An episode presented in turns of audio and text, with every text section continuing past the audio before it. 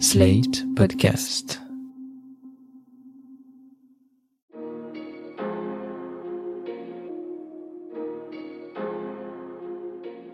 Bonjour et bienvenue dans Le Monde Devant Soi, le podcast d'actualité internationale de Slate.fr. Je suis Christophe Caron et je suis en compagnie de Jean-Marie Colombani, directeur de la publication de Slate. Bonjour Jean-Marie. Bonjour Christophe. Et d'Alain Frachon, éditorialiste au Monde et spécialiste des questions internationales. Salut Alain. Salut Christophe. L'une des pires catastrophes environnementales de ces dernières décennies pour le Premier ministre ukrainien, un acte odieux pour le président français, un crime de guerre pour Zelensky, la destruction du barrage de Karovka a ému et indigné le monde entier jusqu'à la Chine qui a fait part de sa vive préoccupation, je cite, face aux conséquences humaines, écologiques et économiques. Quant à Vladimir Poutine, il a dénoncé un acte barbare qui a conduit à une catastrophe environnementale et humanitaire à grande échelle, car visiblement, personne n'assume l'attaque à l'origine de cette destruction partielle de la d'eau, Kiev et Moscou se renvoient la responsabilité. Une destruction qui est un problème pour les Ukrainiens, car au-delà des conséquences humaines, infrastructurelles et écologiques, ils pourraient se voir entravés dans une éventuelle contre-offensive. Et du côté des Russes, cette destruction peut avoir un impact sur l'approvisionnement en eau de la Crimée. Pour autant, ceux-ci n'ont pas hésité à sauter sur l'opportunité de frapper la ville de Kherson sous les eaux pendant l'évacuation de ses habitants. Malgré les dénégations de Moscou, tous les regards se tournent pourtant vers la Russie. Est-ce que les vôtres aussi? Oui, pour euh, plusieurs raisons. Alors, même si, encore une fois, factuellement, on ne sait pas les choses avec précision, donc il faut toujours une prudence, mais néanmoins, il y a deux facteurs qui concourent à désigner la Russie. Le premier, c'est l'ampleur des dégâts l'ampleur des dégâts écologiques, agricoles, tout ce que vous voudrez, et humains bien sûr, qui pénalisent très très lourdement l'Ukraine. Donc on les voit mal s'infligeant ce genre de, punition. Et d'autre part, c'est quand même la contre-offensive ukrainienne. Tout le monde pensait qu'il y aurait quelque chose qui se passerait du côté du sud, de façon à isoler la Crimée la route du Sud est coupée, de fait. Et donc, euh, on ne peut plus penser qu'il puisse y avoir une offensive ukrainienne dans cette zone à cause de l'inondation et à cause du fait que ben, les blindés ne pourront plus passer, ainsi de suite. Donc, euh, ce facteur-là, pour moi, est déterminant. Et puis, dans l'armée russe, où il y a toujours euh, un souvenir ou une mémoire, il y a la mémoire de l'automne 1941, où Staline décide d'inonder un certain nombre de régions et de faire sauter un barrage, et de la même façon, pour entraver l'avancée de l'armée allemande qui s'est précipitée. C'est le début de l'opération Barbarossa. Après, donc, le fait que les Russes euh, soient victimes du fait qu'ils avaient cru dans le pacte germano-soviétique et ils avaient cru en la neutralité d'Hitler et en la parole d'Hitler après le pacte germano-soviétique. Donc cet acte-là avait pour but et a fonctionné comme ça. Ça a ralenti l'avancée de l'armée allemande qui se précipitait vers, euh, vers Moscou. Donc euh, il y a cela aussi qui fait qu'on pense que cette technique ayant déjà été utilisée avec succès, ils ont dû penser que ça pourrait euh, être de la même façon aujourd'hui un argument militaire utile, d'autant que fréquemment dans les déclarations du ministre de la Défense russe ou des officiels russes, il y a toujours des références à ce qui a été le passé, la force du nombre, la force de la masse, la force de l'arrière-pays, la force des défenses, ainsi de suite. Donc euh, on peut penser cela. Vous partagez cette analyse, Alain? Oui, j'ajouterais euh, celle de l'historien euh, Tim Snyder qui fait un petit article comme une sorte d'annonce à la presse. Il dit voilà, euh, la presse dans tout ce genre de situation est prudente et elle donne les deux versions. Alors il y a la version du Kremlin, c'est sans doute les Ukrainiens, en tout cas c'est pas nous. Et puis il y a la version des Ukrainiens, c'est un mauvais coup et même une terrible chose, un crime contre l'humanité, je crois, a dit quelqu'un dans, dans le gouvernement ukrainien contre l'Ukraine compte tenu de l'ampleur des dégâts et de ce qui va se passer maintenant pour l'Ukraine. Ensuite, il y a tous les arguments qu'a évoqué euh, Jean-Marie et qui montrent que, semble-t-il, ce sont les Russes qui ont piégé ce barrage tous les militaires sont d'accord pour dire que ce ne peut pas être l'œuvre de bombardements aériens, parce qu'il aurait fallu une semaine de bombardements aériens pour casser les tonnes et les tonnes et les tonnes de béton qui retenaient ces 18 milliards de tonnes d'eau. Les explosifs ont été placés dans le barrage. Ceux qui ont occupé le barrage et la zone du barrage, ce sont les Russes. Donc déjà, c'est quelque chose qu'il faut rajouter, dit très bien Snyder. Ensuite, il fait remarquer que si l'on prend dix déclarations du porte-parole du Kremlin, depuis le début de la guerre, à commencer par le fait qu'ils ne reconnaissent pas qu'il y a une guerre. Mais si on prend dix déclarations du porte-parole du elles sont toutes des mensonges. C'est une addition de mensonges. Alors Snyder dit, moi je veux bien qu'il faille être prudent on s'est trompé, beaucoup de gens se sont trompés sur Nord Stream, par exemple. Il semble bien que Nord Stream, c'est un coup du... Euh, en tout cas, l'opération a été menée par un groupe ukrainien, peut-être avec l'appui des Polonais. Mais unanimement, à l'époque, la plupart des observateurs avaient accusé plutôt la Russie. Et puis après, il y a eu une accusation portée contre les États-Unis par un journaliste, Seymour Hersh, qui a été un grand journaliste, mais dont les informations informations depuis près de 25 ou 30 ans ne se sont pas avérées très sérieuses. Donc il y a eu tout le spectre des responsables possibles sur Nord Stream et finalement il y a comme une manière d'unanimité petit à petit qui se dégage et qui incrimine plutôt des Ukrainiens et des Polonais après aller savoir si le gouvernement de Varsovie ou de Kiev était dans le coup. Donc ok, prudence, mais tout en sachant que le porte-parole russe, dans cette histoire, n'ont cessé de mentir. Et voilà comment, dit-il, on devrait présenter les choses. La version des Russes, tirait, qui n'ont cessé de mentir, fermez le tiret, dit l'historien Tim Snyder. Donc je crois que, compte tenu de ce que nous savons, des déductions qu'on peut faire, tout désigne plutôt les Russes.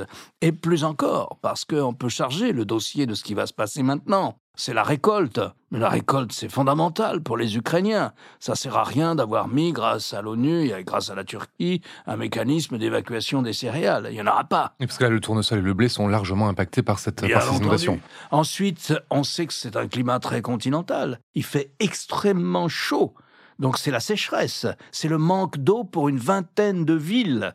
Vous pensez comme ça va être populaire on voit mal les Ukrainiens se lancer dans une opération de ce type qui leur rend la situation militaire encore plus difficile et qui rend la vie économique et sociale encore plus difficile. Une question, parce qu'on a entendu les mots crime de guerre, vous avez évoqué le syntagme crime contre l'humanité prononcé par un Ukrainien. Sur le plan du droit international, est-ce que dans les règles qui régissent la guerre, ce genre d'opération est condamné? Est-ce que ça relève vraiment du, du, crime de guerre? Oui, depuis un protocole qui existe depuis la fin de la Seconde Guerre mondiale, ça relève du crime de guerre. Toutes ces actions qui visent les approvisionnements, voire même les, centrales électriques, les approvisionnements énergétiques, ainsi de suite, rentrent dans des catégories qui sont qualifiées de crimes de guerre. Donc ça, ça ne fait aucun doute. Ça vient s'ajouter aux contentieux nombreux dont le principal jusqu'à présent était le transfert des enfants la captation d'enfants ukrainiens dirigés vers la Russie contre leur gré, et donc euh, voilà, le dossier s'alourdit.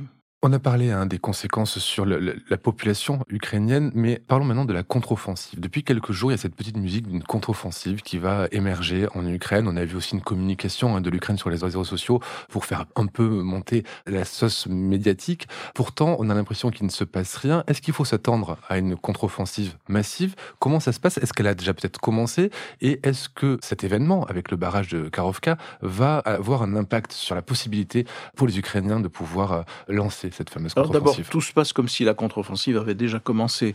Et il ne faut pas en effet raisonner comme on raisonnait pour le débarquement du 6 juin 1944. C'est, comme le dit l'une des vice-ministres ukrainiennes de la Défense, c'est en fait une somme de petites actions.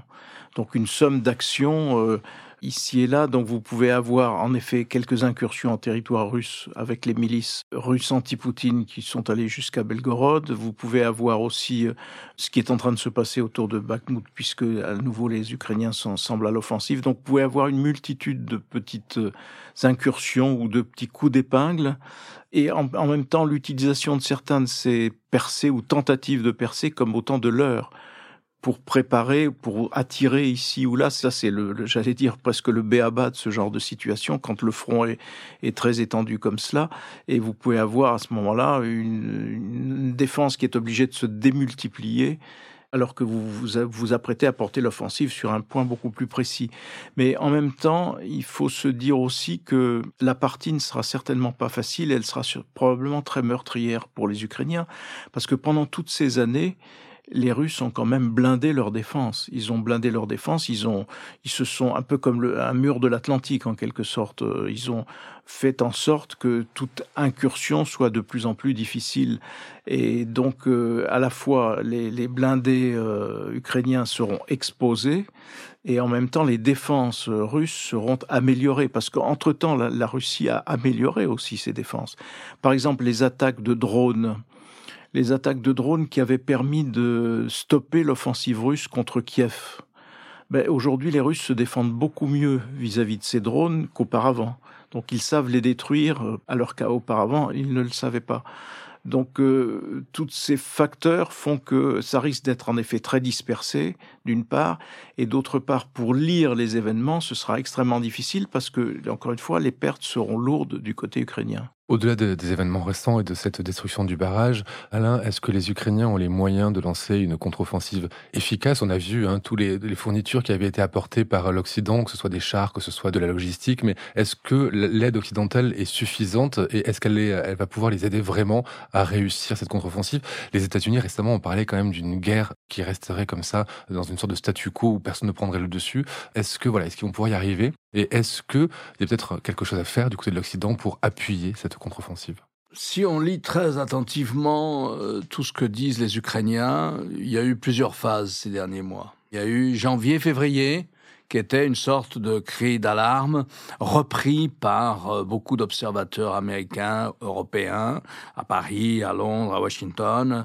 Les Ukrainiens n'ont plus de missiles, les Ukrainiens n'ont pas assez d'obus, les Ukrainiens manquent d'avions et de blindés, et les blindés ont mis très longtemps à venir.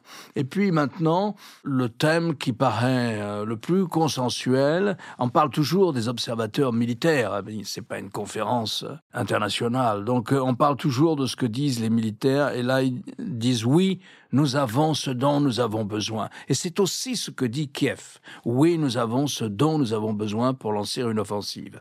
Après, il y a la question des chasseurs.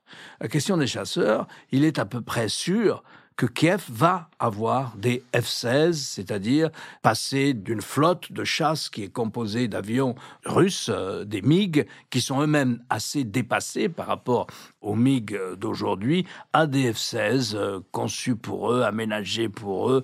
Voilà. Sauf que c'est pas maintenant, c'est pas demain et ça fera partie de leur système de défense antiaérienne et de protection de leur territoire. Mais je veux dire, c'est pour dans six mois, dans un an, voire même dans deux ans. Ça, ça paraît acquis. Mais c'est pas dans l'immédiat. Les blindés, je crois qu'ils laissent entendre qu'ils ont le nombre de blindés dont ils ont besoin. Est-ce que la rupture du barrage change la physionomie pour eux du front sud, rend le, travail des blindés plus compliqué, les oblige à modifier leur plan, je ne sais pas, mais c'est tout à fait possible, c'est tout à fait plausible. Alors il reste qu'ils ont un choix qui peut-être est plus facile parce que c'est moins loin, la ligne de front est plus réduite, c'est euh, l'Est, enfin le Nord-Est, la région de Kharkiv où ils ont déjà repoussé les troupes russes euh, derrière leurs frontières même. Voilà ce qu'on peut dire, on peut penser qu'ils ont ce qu'ils veulent pour une offensive euh, de printemps ou d'été qui leur permettrait de regagner encore du terrain à la fois dans le sud euh, de, cette bande orientale, qui est la bande frontalière avec la Russie, et puis dans le nord. En même temps, quand ils ont reconquis les milliers de kilomètres carrés qu'ils ont reconquis par leur offensive du mois d'octobre, où ils ont pénétré dans les provinces qui sont des provinces qui ont été annexées d'ailleurs par la Russie. Il y a eu un effet de surprise, généralisé d'ailleurs. Personne ne pensait qu'ils seraient capables de cette, euh, à la fois de cette audace et de cette euh, efficacité. Là, il n'y aura pas d'effet de surprise parce qu'encore une fois, les Russes ont blindé le, paysage. Ils l'ont blindé, ils ont progressé dans leur manière de se défendre, ils ont progressé en défense anti-missiles, anti-drones, et ils se sont barricadés en quelque sorte. Donc euh, la percée sera encore une fois beaucoup plus difficile. Déjà, on parle de pertes. Alors les Russes annoncent des pertes énormes puisqu'ils disent on a détruit 30 chars léopards, je crois, mais il n'y a pas 30 chars qui étaient engagés pour le moment. Donc euh, ça rentre dans la catégorie qu'évoquait Alain tout à l'heure des, des, proclamations du, des porte-paroles russes qui souvent sont euh, soit exagérées, soit carrément mensongères. Mais néanmoins, euh, il faut regarder les choses comme cela, comme une affaire beaucoup plus difficile que ça n'a pu l'être au mois d'octobre. À Moscou, là, il semblerait que les difficultés euh, que les forces russes connaissent en Ukraine provoquent des tensions au sein du pouvoir russe, particulièrement encore entre les groupes paramilitaires et, la défense. Où est-ce qu'on en est? Est-ce que c'est quelque chose qui, est-ce qu'on va arriver à un point de rupture ou est-ce que c'est toujours sous contrôle pour le Kremlin? En tout cas, des tensions, c'est sûr des critiques aussi. Je veux dire, dans, au plus haut de l'appareil euh, russe. Ça, c'est possible, c'est même vraisemblable, c'est quasiment certain. Le simple fait que vous parliez de critiques quand même, c'est quelque chose qu'on n'aurait pas pu entendre il y a quelques mois. Le fait que des critiques soient formulées, soient audibles au sein de l'appareil russe, ça paraît peut-être inimaginable quand le conflit a commencé. Peut-être, oui. On voit ça à la télévision maintenant. Et pourtant, les réglementations euh, n'ont cessé d'alourdir les peines pour quiconque oserait critiquer euh, les militaires ou l'armée russe ou nuirait au moral et à la réputation de l'armée russe. À ce titre-là, le, chef de Wagner, Prigogine, euh, devrait être condamné à 40 ou 50 ans ou à vie dans un camp de détention. Mais au-delà de ça, qu'est-ce qu'on peut dire? Au début des années 1960, euh, le, secrétaire général, le patron de l'Union soviétique, euh, se lance dans une opération très risquée d'installation de missiles à Cuba tout près dans les Caraïbes, tout près des côtes de Floride, hein, et des missiles qui peuvent atteindre les États-Unis, et des missiles dont les renseignements américains, les photos américaines disent qu'ils peuvent aussi porter, si les Russes, le, si les Soviétiques le décidaient, des ogives nucléaires. C'est le début de la crise des fusées, et Kennedy prend la décision d'encercler, d'assurer le blocus de l'île, et en fait, une manière de dire à Moscou, ben, si vous voulez maintenant amener des têtes nucléaires sur l'île, ou si vous voulez simplement approvisionner vos hommes, ou continuer l'entretien des fusées, c'est la guerre. Il faut attaquer les bateaux de guerre américains. Il l'emporte, il gagne ce bras de fer, et à la suite d'une négociation, les États-Unis enlèvent un certain nombre de fusées qui sont tournées vers euh, l'Union soviétique et basées en Turquie, mais les soviétiques, eux, retirent leurs fusées de Cuba. Un an plus tard, en 64, Khrouchtchev est débarqué par le collectif euh, bureau politique, le politburo, le débarque. Tu nous as fait prendre des risques insensés, camarades, et tu as porté atteinte à la crédibilité de l'Union soviétique dans la crise des Cuba. C'était une erreur, un geste inconsidéré. Il est temps de te retirer dans ta datcha. Il est viré. Donc, euh, est-ce qu'on est dans une situation de ce type? Sur le fond, oui. Sur le fond, Poutine a considérément démoli totalement l'image de la Russie dans une bonne partie du monde. Et pas simplement l'image, mais aussi a considérablement nuit à la stature et à l'économie et à la vie économique et sociale de son pays. Il l'a fait régresser de plusieurs années. Mais le système n'est plus le même. Le système Poutine, c'est le système de la dictature, d'un homme et il y a une désinstitutionnalisation des mécanismes de décision. C'est lui qui décide. il y a un entourage très proche qui n'est pas forcément un entourage qui occupe des fonctions officielles au plus haut niveau de l'organigramme, mais c'est un entourage très proche. Mais c'est lui qui décide. C'est lui qui décide. On est à la merci de l'humeur d'un homme, situation qui est beaucoup plus dangereuse que celle que présentait en tout cas dans ces années 60 que j'évoquais, le mécanisme de prise de décision de l'Union soviétique. Et pendant ce temps, de, l'autre côté de l'Atlantique, aux États-Unis, on a vu les primaires, en tout cas la bataille pour les, primaires républicaines s'engager. Est-ce que de ce qu'on en lit, on peut subodorer ce qui pourra se passer euh, pour l'Ukraine en cas de victoire républicaine lors de la prochaine élection? Est-ce que c'est quelque chose qu'il faut voir avec un regard un peu inquiet, Jean-Marie? Il faut remonter au point de départ des opérations de guerre contre l'Ukraine. Au point de départ, rappelez-vous la colère de Zelensky, à qui Joe Biden propose euh, l'exil et où il répond cette formule célèbre qui restera évidemment dans l'histoire euh, je n'ai pas besoin d'un taxi, euh, j'ai besoin de canons et de chars pour nous défendre. Et à partir de là, les États-Unis vont soutenir, après une période un peu d'hésitation, de flottement, vont soutenir et soutiennent de plus en plus l'Ukraine dans son effort de guerre. Parce que au fur et à mesure que l'on a avancé, on a pris conscience tardivement, mais on a fini par prendre conscience de la dangerosité euh, de Vladimir Poutine, pas seulement pour l'Ukraine, mais pour le reste de l'Europe. Alors évidemment, il y a nos amis des pays baltes et de Pologne qui sont en première ligne et qui étaient davantage conscients que nous l'étions de, de, cela, mais néanmoins, cette conscience maintenant, aujourd'hui, est partagée aussi bien en Europe qu'aux États-Unis. Et Joe Biden est celui qui a accompagner en permanence l'effort de, défense, de guerre, de défense de l'Ukraine, avec un temps retard, puisqu'on a parlé des avions et des fameux F-16, euh, on en parle depuis un certain temps, ça met du temps, et puis finalement on y arrive, et de même que sur les chars, il y avait beaucoup d'hésitations, beaucoup de discussions, puis finalement on est arrivé à livrer des chars, ainsi de suite. Donc il est probable que ce processus-là va continuer tant que Joe Biden est aux commandes et tant qu'il est président. Il est de nouveau candidat, affaibli par son âge et donc sous la menace en effet d'une victoire du candidat républicain qui aujourd'hui a toute chance d'être Donald Trump. Et Donald Trump, il faut se souvenir que c'est celui qui voulait mettre fin à l'article 5 de l'OTAN. L'article 5, c'est celui qui fait obligation aux pays membres de l'OTAN de voler au secours de celui qui est attaqué. C'est la base même du système de défense occidental, c'est la base même de la défense européenne, ainsi de suite. Et donc, euh, si Trump revient, il va revenir avec les mêmes idées. Il était déjà le complice objectif de Vladimir Poutine, il risque fort de le redevenir. La période qui s'annonce est dangereuse de ce point de vue-là. Si d'aventure euh, Trump pouvait aller au bout de sa démarche, ce qui n'est peut-être pas si sûr que cela compte tenu des casseroles judiciaires qui s'accumulent pour lui, et compte tenu aussi du fait que Joe Biden n'est pas non plus euh, comme dénué de toute réactivité et de tout talent politique. On vient encore de le voir dans la façon dont il a réglé le problème de la dette.